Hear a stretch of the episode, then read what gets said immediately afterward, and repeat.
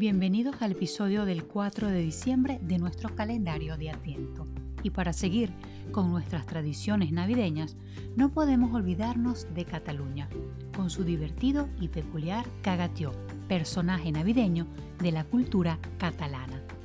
En Nochebuena es él quien se encarga de los regalos para los niños. Se trata de un tronco de madera con dos o cuatro patas de palo, decorado con ojo, nariz y boca sonriente, lleva un gorro catalán rojo y una manta del mismo color. La traducción literal de su nombre sería tronco cagón y por eso se supone que el cagatió caga los regalos para los niños.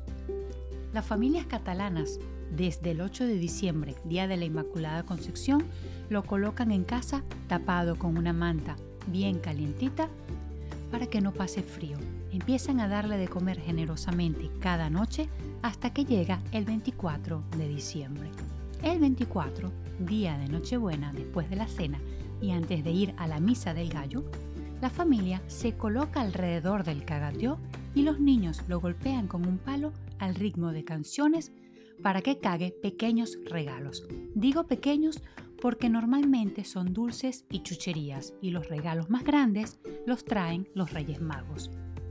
Bajo la mantita calentica, las familias esconden los regalos para que los niños crean que ha sido el cagateó que los ha defecado.